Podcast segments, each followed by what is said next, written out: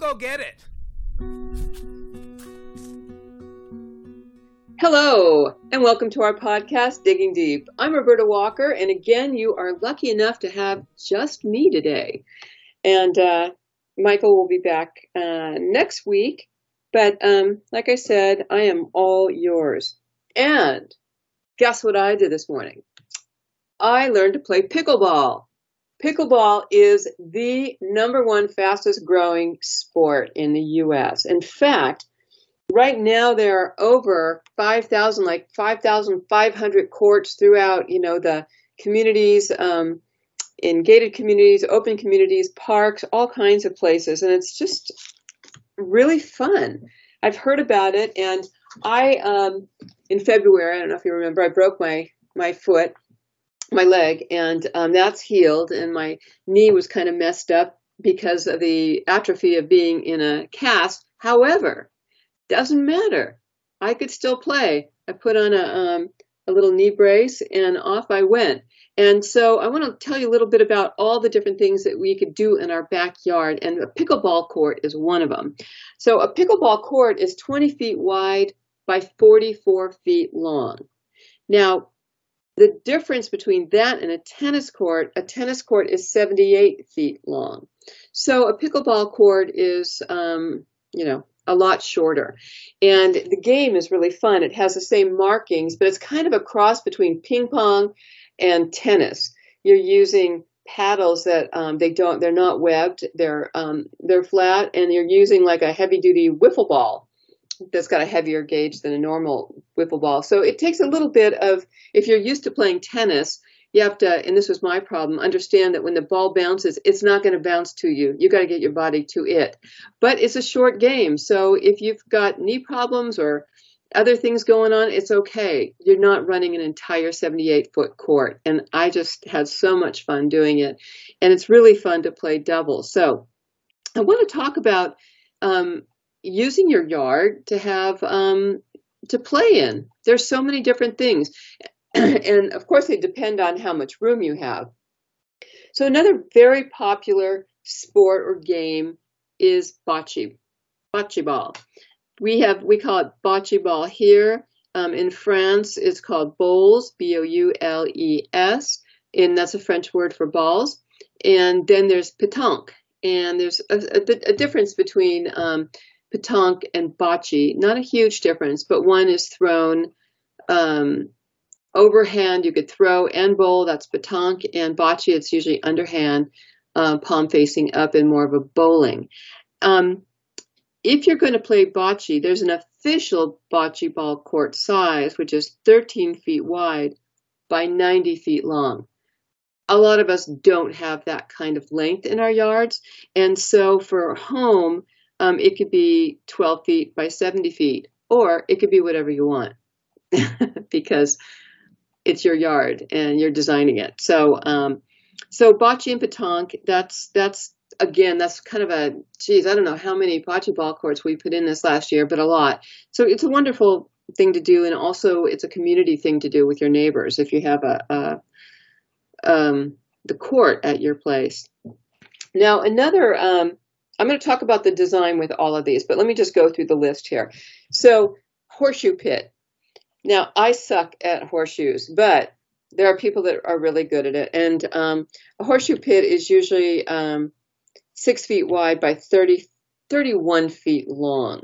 Again, you can shorten it. The pit itself is like three feet by um, 72 inches or 36 by 48, three by four, or three by five. That's the pit at the end.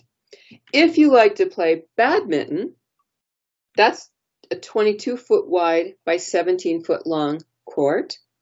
And um, if you do a half basketball court, which I have put in many, um, that's 50 feet wide by 47 long. A full court is 51 wide by 84 long. At home, you could do a 21 by 25 and it'll be fine. And then um, cornhole is really fun also. And again, you could put that, you know, for kids, you're going to put it at a shorter distance, but it could be anywhere from 40 to 45 feet long, 8 to 10 feet wide. Croquet could be whatever you want. You know, croquet, you're setting up the wires and hitting the balls through those wires. So basically what you need is an uninhibited path, you know, that you could bop the balls around. So let's let's go back up now to um, to bocce. So if you have the space or you have a space like that, a bocce ball court can be made in many different ways. It could be made inexpensively, or you could, you know, really spend the money. And um, the easy way is to cut the area out. And remember, we are talking about, let's say for home, a 12 feet wide by 70 foot length. Okay, so what you're going to do if you, if you have grass there right now, if you have dirt, you're going to you're going to cut down about three or four inches in that long rectangle. And then, of course, you need to border it with something, and the balls have to be able to be contained. So you could use um, pressure treated wood, four by fours, six by sixes if you use wood. I saw a very fancy one where they used a thin steel border around it. Again, it came up um, four to six inches high, and then they did another one outside of that, about six inches away, like like a frame. Imagine a picture frame, but they filled it with crushed rock, and that way the balls sat on top of the crushed rock when you weren't playing. That's very fancy. Um, you could do it with wood. You could do it with a concrete curb and or you could do it with um, pavers if they're smooth on the inside. And then the filling, the easy way to do it is um, decomposed granite. So decomposed granite clay, if you get really fancy with the professionals, it's crushed oyster shells and sand. Most people are not going to go there, but um, it's pretty easy to do. If you just use dirt, know that in the winter uh, if it rains, it's going to get pitted, and um, that's going to inhibit the roll of the ball. So decomposed granite is probably your best bet if you're doing it um, at home locally. And um, decomposed granite, there's a way by adding in the two stages of putting it in a liquid stabilizer. They come in big five gallon jugs, and as you tamp it down, it becomes a little harder surface. So I always liken it to a, a Rice Krispies treat. You know, it, it's just, it's like solid, but you could still crunch into it. Anyway, that'll keep the DG lasting a little bit longer. Um, and I don't know how much longer, but um, decomposed granite, it does harden as, as it rains, but also over time and um, rolling on it and walking on it, you're going to have to refresh it probably after about five years, depending on how much um, traffic goes across it. And it can also grow things. So do put weed barrier down under the decomposed granite. So let's say you've cut the rectangle out, out of the grass, out of the dirt. You've bordered it with one of the borders that I spoke about, and you've raked everything inside so it's smooth. Then you're going to put down weed barrier, barrier, and then you're going to put your decomposed granite. And whether you choose to use a stabilizer or not is up to you works both ways. But again, if you're putting in decomposed granite without stabilizer and the other way, you still need to tamp it down and water it so the clay in it um, helps bind it. Okay, so that's bocce. Now, when people are coming to play, um, you need a place for them to sit, right? Because someone's up, someone's sitting, some people are spectating. So make sure that on either end there's a place to sit and a place where the balls go. There's also a rack that you could put in the middle. You could build a rack or build a board that scores. So don't just throw in the rectangle, make it a destination where people can sit, enjoy. If you're eating, they can bring food, they can watch, you know, make it a place to go um, some people put little overhangs at either end. That way, if it's really sunny, there's a cool, you know, shady place to sit. So it's up to you, but consider consider doing that. Um, horseshoe pit; those are usually outdoor, no nothing overhead, and um, again, what you want is a space long enough where there's not a tree in the middle or anything blocking that. And very often, um, the pit is sand and the inside could be dirt, it could be DG, you could be fancy or you could be rough. The main thing about that is having the the required pit size and the required length, and then of course the stake and horseshoes. So um, you don't need to get so fancy with that. Badminton. Badminton is nice to play on grass. However, we are in a terrible drought and um, it doesn't have to be on grass, but it, it would probably be on dirt unless you make a, a regular court, which you can with decomposed granite or a clay substance. And um, I don't think you'd even have to border it. It would just um, where where you where you've done cutting. If you were using clay or decomposed granite and you cut out that area, and then you put weed barrier down and you put the decomposed granite or the clay and you compacted it, that's it. You don't need to border it with anything. And it's a fun game, very fun. We used to play when I was a kid. I haven't played in a, I don't even want to tell you how long. All right, half basketball court and bocce ball. These are asphalt or concrete surfaces. Okay, don't do clay, don't do grass, um, because if you're playing with a wiffle ball, it is not going to bounce at all. Tennis, you know, the the really fancy Wimbledon courts are clay or or sod, but that's very different. So um, if you're doing a basketball court or a bocce ball court or a tennis court, those are all asphalt or concrete surfaces. And um, you're going to set the post. The bocce ball net is lower than a regular tennis net. So um, you could go and Google everything to get the specs on that. But I'm here to tell you, it was a lot of fun, and I plan on playing more. Um, I'm finally at a place where I can um, I can exercise. I certainly can't ski or do anything like that. Not that we have any snow, but um, I could ride a bike, and now I could play pickleball. Now, um, cornhole. So cornhole, you know, I've played. I was just not too long ago down in Puerto Vallarta at this restaurant by a by a stream cut into the mountains. It was really something. And the whole restaurant was basically sand and picnic tables, and then the cornhole was set up on top of that. Doesn't matter what surface you have because you're not doing anything that's going to roll. You're throwing a beanbag across a distance. So it could be set up anywhere on dirt, on DG, on grass, on concrete. So I'm sure um, if you've visited a pub that has cornhole out in their back area, um, it's just on concrete. So, and it's a very very fun game. You can make the boards or you could buy the boards. And of course, everything gets fancier if they're playing in a more competitive way. Um, and then croquet, like I said, it could be dirt or it could be grass. Obviously, it cannot be concrete because you're setting up the little wire loops to, to hit the ball through. So um, it could be decomposed granite as well. Just depends on how dedicated you are generally croquet, you know, you bust that out when the kids come over or when friends come over and it's something to do, but it's not something that you would leave up all the time. Like if you built a basketball court or a tennis court or bocce, um, once you build those, they stay in position. Not so with croquet. You could, um, you know, rearrange everything. Now, with all of this, I would say it's really important to have a water fountain close by. Um, you could do just the very basic one, which is hose water, except if you are in an area that has recycled water. Remember, if those are purple pipes, that is not potable water. So you want to make sure if you do do a water fountain that it is drinkable water. Okay, it's very important. Um, where we're at in uh, Sacramento and uh, in into the county up to El Dorado Hills, a lot of that is recycled water and there's very special pipes. Generally the pipes for irrigation are white PVC. Those are purple, which should be a red flag to tell you that that is not it's not drinkable water. It's not been through the filtration process that our drinking water's been through. So pay attention.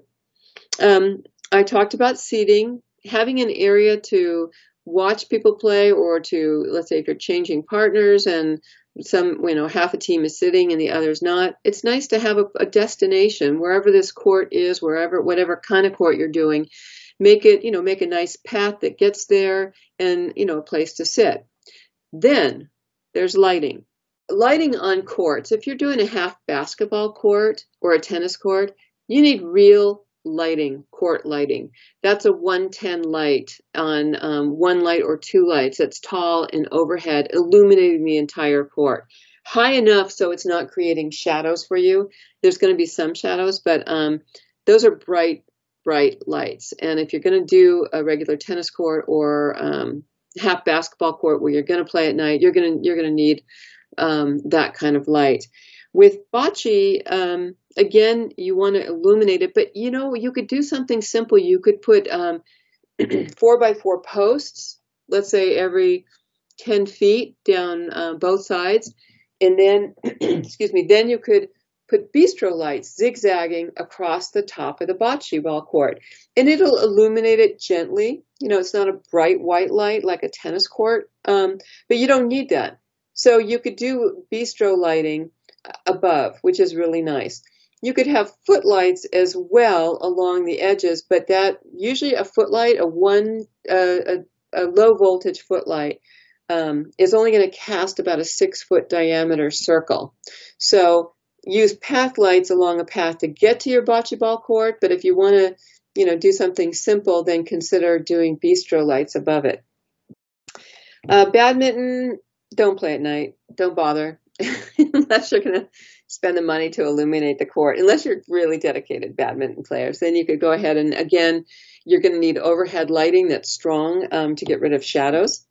And uh, cornhole, not a big deal. You know, you could just uh, you could set up little tiki torches or bistro lights again, um, depending on the area where you do it.